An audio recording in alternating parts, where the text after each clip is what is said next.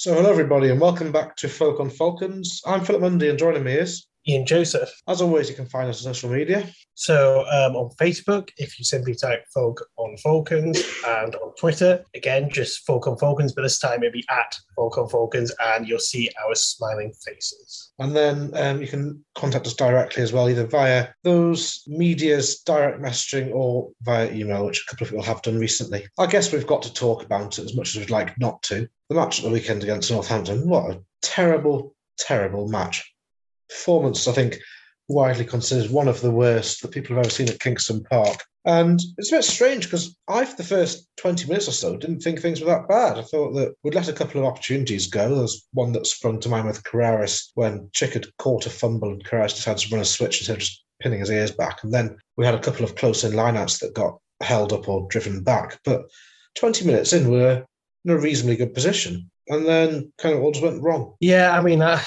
I genuinely believe it's probably the worst, if not one of the worst, as I can remember in the 25 years ago at Kingston Park. Uh, it was, words kind of fail me, I suppose, as to how bad it was. Um, and it's not just me being a misery gets, which I often am. I think if you look at a lot of the reaction you see, you saw on social media in general, you can see a lot of people were very unhappy with what was in front of them. Um, I mean, regards first 20 minutes, it was more of a case of we had opportunities and we just kind of didn't take them. Like I thought early on when we had that a penalty after three minutes, we didn't kick for it. I think we should just kick for goal there, for example.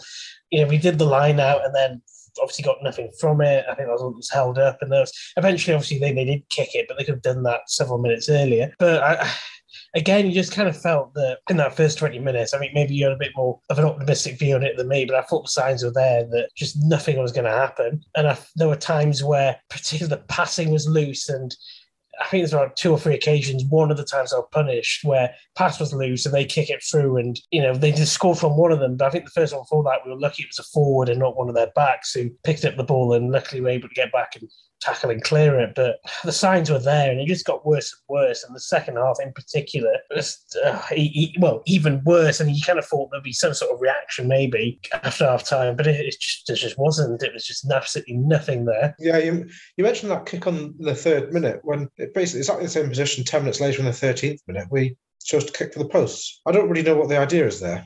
Is it that the, there isn't a game plan? The game plan changed, although it didn't look like it changed on the face of it, or just a different decision was made. I think it just that ring that well, that one to me stood out as kind of symptomatic of the things that are going on on the pitch, but not in people's brains. And if there's a strategy, what is it? We were constantly kicking it out of hand to a far superior set of backs, especially the inside backs than we had. And you look at Hodgson versus Biggar I think if Hodgson kicks it to Biggar, which he did on numerous occasions, and expects to end up in a better field, or the team expect expect to end up in a better position at the end of that exchange, then it's not going to happen. And if you are going to do a, a, kicking game, which I know a lot of people, including myself, have concerns about, then make sure you at least make it land in the pitch. There were three times in the first half, we kicked it straight into touch. It's just schoolboy stuff. And it seems like nobody's really got an idea of what the game plan is, or if they do have an idea of what the game plan is, it's very hard to work out for the person watching from the sidelines. Well, I mean, with regards to the penalty after three minutes, I think they, you know, they try to go for the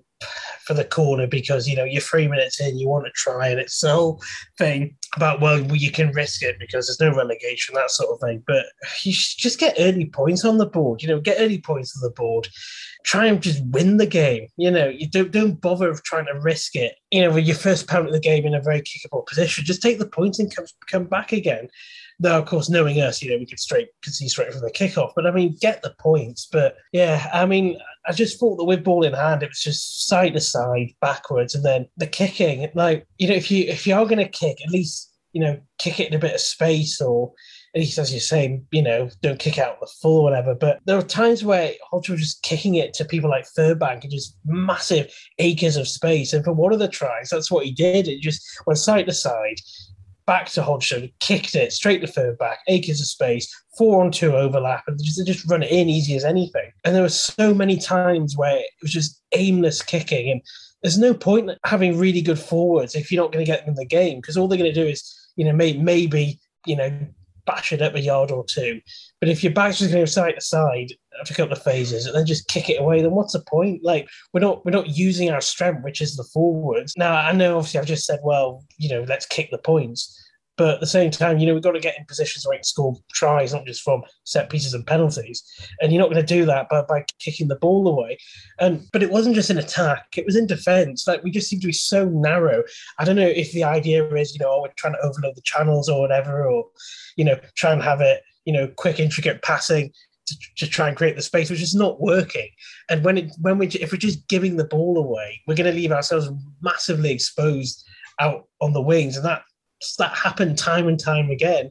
And it's just like absolute basics. As you say, I just don't know what the game plan is. I don't know what, what they're trying to achieve. Yeah, um, I, I'm not sure if it's part of the game plan or not, but Trevor Davison caught the ball in first receiver on a number of occasions. And for all I like Trevor Davison and what he does around the park, he's not fly half. And either Joel Hodgson needs to be grabbing him by the scruff of the neck and tell to clear off, or it has to be part of the game plan.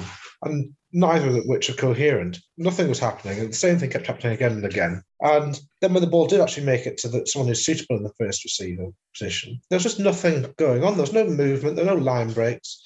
It was just pass it to somebody who'll run into somebody and do the same again and do the same again. Whereas when they do it, what happens? They get Matavesi sidestepping Burrell and going 30 yards before getting a pass away and they score a try. And that's the difference between the two teams. That they've got people that can break lines, and we don't. And theirs happened to be a hooker in the occasion I've just uh, discussed against one of our prime centres. And it, it's t- sadly just a summary of everything that's wrong with us at the minute. Because that, that 9, 10, 12, 13, there's just no creativity. And obviously, we're hampered with injuries a bit. We have to hope that Orlando and um, Schroeder quickly recover. But it's been a problem for weeks. It's not just this game that's been an issue. Mean, longer than weeks. I mean, apart from the odd spurt where we have strung a few results together and, you know, started last season when Baran and Lando looked like a dream partnership. We, since the championship season, when we're saying we've been really lacking that impact at centres and it's it hasn't been resolved. We're basically gone back to that stage because even the season relegated,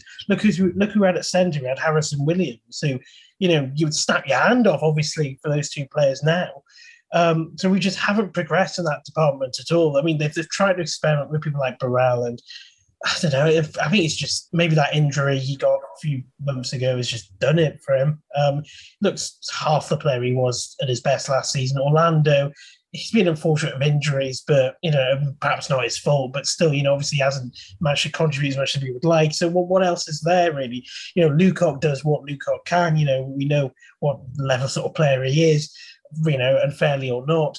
And there's just nothing there. And that it's not hard to see where our problem is, you know, at half backs and in centres. And if you have if the heart of your team isn't functioning there in the backs, then you know, you're obviously you're going to struggle. And that, that's clearly what, what's happening at the moment. And unfortunately, this, I don't know how they're going to be able to rectify that over the course of the rest of the season, unless the current, obviously, crop of players they have kind of just picking up a bit. Yeah, in the, the last three games, we've scored about 30 points and conceded over 100. And um, that's two things. It's the attack's not very good, as we've just discussed, but it's also we've got serious issues defending as well. We've been quite poor against the rolling maul as of late, especially when teams throw in a few backs. It just seems to be that we concede either a try or another penalty and then repeat and repeat until they score. And similarly, we mentioned it last season, we mentioned it again this season. Out wide, our defence just gets torn to ribbons. They get slightly around the outside of us. Our centres aren't the thickest. And it seems that there's not really a defensive structure out wide. It's not like we're drifting, it's not like we're going up in the middle. It's just let people run at us and get around us. And then go back 40 yards. And we seem to rely on the opposition dropping it or fumbling it or putting a pass into touch or whatever. Yeah, well, I mean, that was my point about how we just seem to be so narrow. And then if we're going to be narrow and just kick the ball away to players, you know, in the example from last weekend, the quality of Furbank out wide in lots of space, you know, you're asking for trouble. And it's just the same week in, week out. I know probably it hasn't helped that we haven't had consistent starting wingers over the past well maybe a couple of months now and that maybe that doesn't help with sort of the structure but you know I, I, don't see how you know if you're on the training pitch all week you can't get a structure in place. You have an idea of what the personnel is going to be and just kind of work on it. Like it's, it's the same thing week in week out as, as you say but i think also the the leaking of points isn't just a leaky defense now. It's also, I think, some of the discipline's gone out the window. Like two in particular, some examples. I mean, normally these two are Mr. Reliables, and you know, you've got uh, Peterson and Van der Walt giving really stupid penalties for absolutely nothing. Van der Walt for just trying to pick a fight where we won a penalty ourselves and it was reversed. And then Peterson just going in late on their scrum half and there was absolutely no need to. And I think both times it kind of cost us points.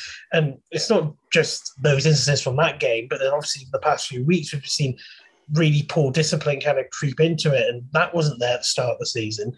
And maybe that's just systematic of a, of a team that isn't playing well at the moment. Yeah, um, and then if we move on from the match, because I don't really want to talk about the second half too much in detail, but let's just yeah, let's move swiftly on. Um, I'd like to talk about something a bit more cheery, but um, Falcons have been in the press this week for not too clever reasons, which I think have caused an awful lot of us fans an awful lot of concern. They've spotted the story. This revolves around our England four and their autumn internationals money and the fact that they haven't been paid it. Well, yeah, I mean, it, it really, really worrying, concerning. You know, at the end of the day, even if the club are having some cash flow problems, and we know, even we know they run things on a shoestring budget, they've got the smallest budget in the league, and maybe is a bit hand to mouth at times, but you know, it's not the club's money. You know, you, they can't hold on to it. It is those players' money, um, and it's it's really disturbing, you know, what's going on. And unfortunately, I really do think they're true. I don't think they have sort of fire, especially in rugby when these stories do come up.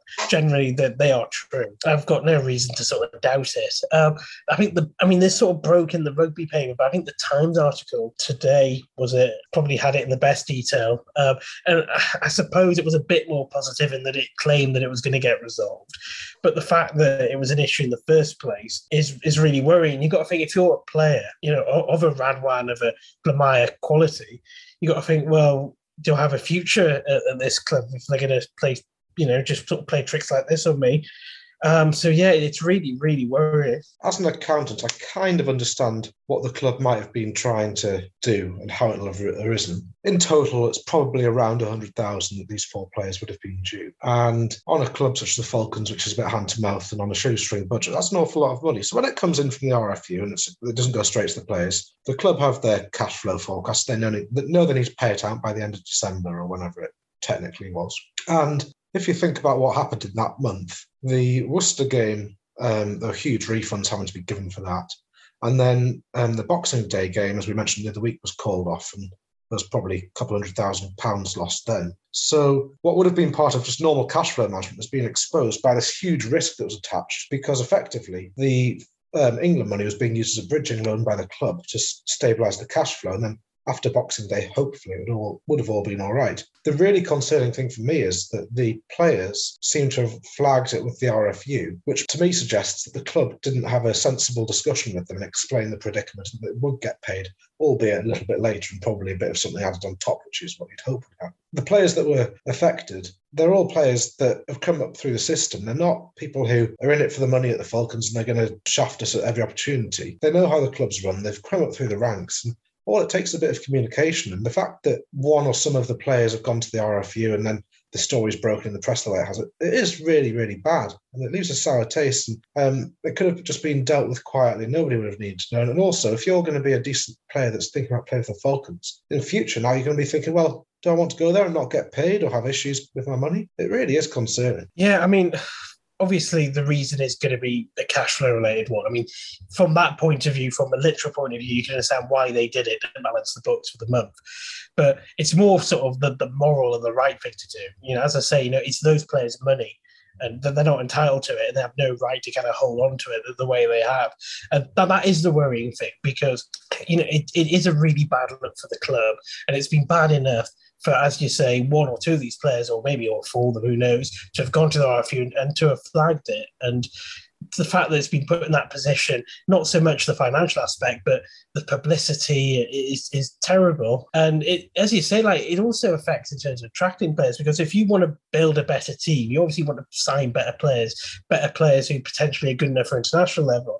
If you're uh, uh, someone who potentially is good enough for England, are you going to want to go to the Falcons when there's potential your you know your England money isn't going to be paid to you? Well, probably not. No, so is worrying that regard. It's worrying about sort of well, what do these players think about their future? You know, do they want to continue playing for a club which isn't going to pay them properly or pay them, you know, what they're completely entitled to. So it is really, really worrying. I think, as I say, I think it was slightly positive in the Times article said that it's it probably will be resolved, and you, you would hope so. But yeah, I think the absolute very least it leaves a sour taste. At worst, it's very, very worrying. Yeah, um, if you just look at the four players, um, Radwan first name on the team sheet every time he's fit, but the other three are very much variable with their game time.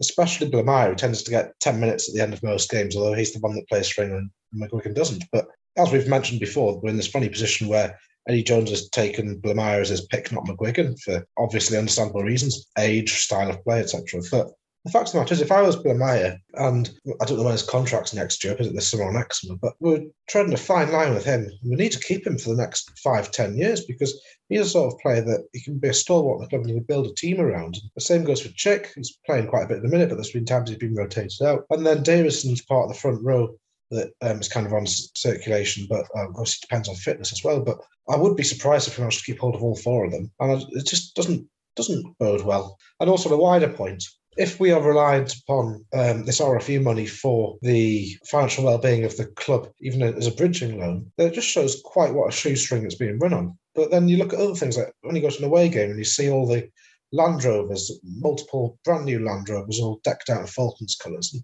I don't know quite what the financing there is, whether they've been sponsored or not. But there's a lot of things where you just look around the club and you see these things and you think, hang on a second, if you're hand to mouth. Where's all the money from this coming from? Where's all the money for that coming from? Well, as you say, I mean, who knows the sponsorship deals and what sort of funding do they do get from various, I suppose, perfectly reasonable revenue streams. But, you know, it, it's hard for us as supporters, I think, without having access to the books, without being there to know exactly what the situation is. It could be the fact that we have been hit hard recently because of game cancellations, because of COVID. It's just sort of been a bit of a perfect storm. And whilst it's it's never a wonderful situation in terms of finances for the Falcons, it's just particularly bad at the moment. There is room for it to recover, but you know, in the in, in a world of professional sport where the margins are so fine, are they going to get the opportunity for that? Are they going to be able to do that?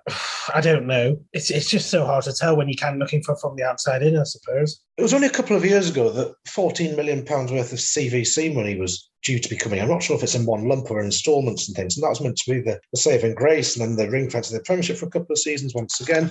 But then um, you're looking at things like the European trip that we're about to go on to France. And if we just move on to that, back of the fag packet calculations is I've come up with 75, 80 grand for this trip. If we think with the, the entourage, um, call it 25 players, maybe 30 players and the support stuff, you're looking about 40, 40 odd people going over to France. You got the f- uh, food for them, hotels for them, call that a couple of hundred quid a day. You get up there pretty quickly when you throw in flights and all the COVID testing, and all the rest of it. And um, as Dean Richardson said, we're still not sure whether we're actually going to go there. It's going to come out the next day or so. The game's on Friday. You need to be there 48 hours in advance. So that means it's Wednesday that we'd have to arrive with the isolation. That's if we walk straight from the hotel to the pitch side without any do not pass go, do not collect anything. And then um, these PCR tests, um, you're not supposed to take one if you've had COVID in the last 90 days, um, because that's how long they can show up being positive for. And within the squad, there are players that have had COVID from the last, last 90 days. It's well known fact.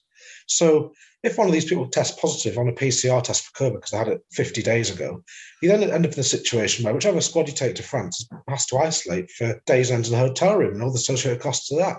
And um, the whole thing is a complete mess. It's not just Falcons that are um, tearing their hair out at this, but with the first fixture. And because European rugby have just said, as far as we're concerned, the games are on. It means that if we don't field it, we'll have to forfeit it and probably end up with a huge financial penalty as well. Yeah, well, yeah, it's such a tough one. Uh, you know, you can see why, from a playing perspective, why they're just sort of jacking in, and it's a complete waste of time because, as you say, how you supposed to prepare for a game like that? I mean, it's obviously it's not the fault of the French rugby union, it's not the fault of the French clubs, but unfortunately, that's kind of the issue. I, I mean, I wonder if if Falcons can band with other English clubs and say that we know this isn't doable um, because uh, you know it's going to be it's going to be expensive for all the English clubs. I mean, yes, you know, if there is a fine, maybe we would feel it more than other clubs, but that, that's beside the point. You know, I think it, I think you may get a situation where if they have all been cancelled because you know simply because of French government rules, you may get a situation which has kind of just happened today where they're just being voided and sort of postponed and point shared. I think that would be the, obviously the best case scenario, but worst case scenario. We're looking at, as you say, you know, forfeiting the game, you know, naught points for us, five for Biarritz and Toulon, and fines. But I mean, would they go down that route? I mean, you never know, I suppose. But even then, I mean, even the, even the best case scenario, which apart from playing it, which is you know points shared, you know, just makes a mockery of the competition, doesn't it? He's kind of thinking, well, what's the point really? Um, and it's just, and whoever whoever comes best out of it is whatever teams have the French teams at home, isn't it? Which isn't us, unfortunately. Um, so we'll just have to see what happens. But it's it is an absolute mess. You're right, a complete mess the whole tournament's descended into a bit of a farce, really, because um, the games that were postponed or they're now cancelled from uh, a couple of months ago when teams travelled to France or didn't, as the case may be, or French teams didn't travel here, I can't remember exactly what it was.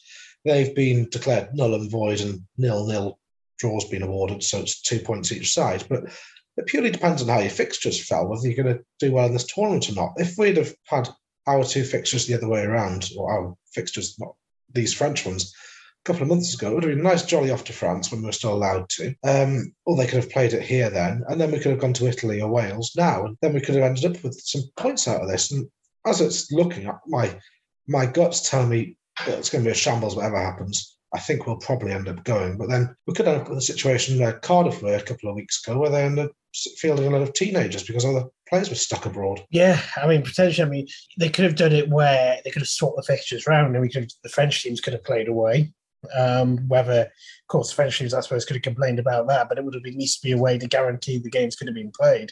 But yeah, it, it's as you say. I mean, maybe it's erring on that perhaps they can still play, but it's, it looks very likely the whole thing's just going to be a complete write off, really. As you say, it just depends on how you get your fixtures. It's just and who, who progresses through in the in the competition, and it's. I mean, I guess be a nice bit of silverware whoever forever wins it, I suppose, but you kind of got to think at the moment, sort of, what's the point, really? Um, but we'll have to see what happens. Um, it's still a few days to go, I suppose. But as you say, time is ticking to sort of, well, for a decision, really. So if we just move on to the wider table and how it stands, um, let's start from the top down as we normally do. So Leicester lost for the first time this season.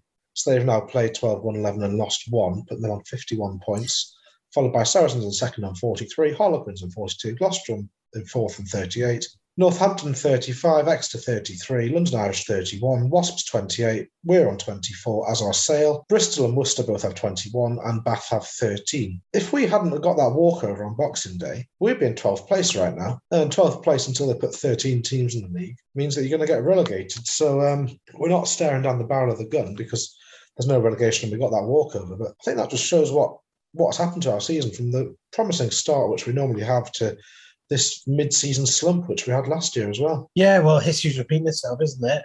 Almost exactly the same time as last season. Again, as you say, mid-season slump. Everything's just kind of gone to pot, really. Again, maybe for the same reasons. Sort of players who are able to turn out week in week out aren't performing. The tactics seem a bit baffling. Rainless kicking, leaking points, discipline. Uh, you know the normal sort of things, injuries as well, I suppose, in key positions, especially the especially wingers. Yeah, it's just it's just going down the Swanee, really, isn't it? And unlike last season, I just don't know how. I can't see how I'm getting out of it. I mean, I, I think, unfortunately, I think we'll be quite fortunate to, to finish 11th to be quite honest. It's looking really worrying. I just can't see where we're going to pick wins from. And actually, I think the European games have come at a pretty bad time because I think to have kind of finished those couple of league games in the way they have and to kind of go into a break on the back of those is, is not brilliant. But, you know, maybe they, they can have a bit of a spurt like the end of last season. But yeah, it's just kind of history repeating itself, isn't it? Quite that. Um, if we then look at the scores on the doors from around the region over the weekend, wasn't great for Darlington either. They got beaten by Taunton away in National League One. In National League Two North, Tynedale drew with Hull and Huddersfield beat Blaydon, so Blaydon still aren't looking too clever this year. Lost to Blackburn, and Billingham thrashed Burnage. One North East Consett's game was postponed, as was Durham City's, whilst Morpeth got a heavy defeat to Cleckheaton. I think score of the weekend um, probably has to go to Darlington, who beat Winlaton Vulcan 73 points to nil in Durham Northumberland 2. And similarly, Guisborough beat Redcar 76 points to five. Elsewhere, there are scores all over the place as usual, and a few postponements, presumably from COVID, but I don't actually know. There might have been a bit of frozen pitch, perhaps. I, am not sure. So that has to be one of the saddest and most miserable podcasts we've ever done. Hopefully, we actually have something to talk about next week, and there hasn't just been a load of cancellations from Europe. Wouldn't hold your breath on that. So it might be a while, while again until we hear from us. But let's hope it's not, and let's hope we can report a fantastic victory in France and then look forward to another one. So thank you for listening, everybody. Bye, everyone.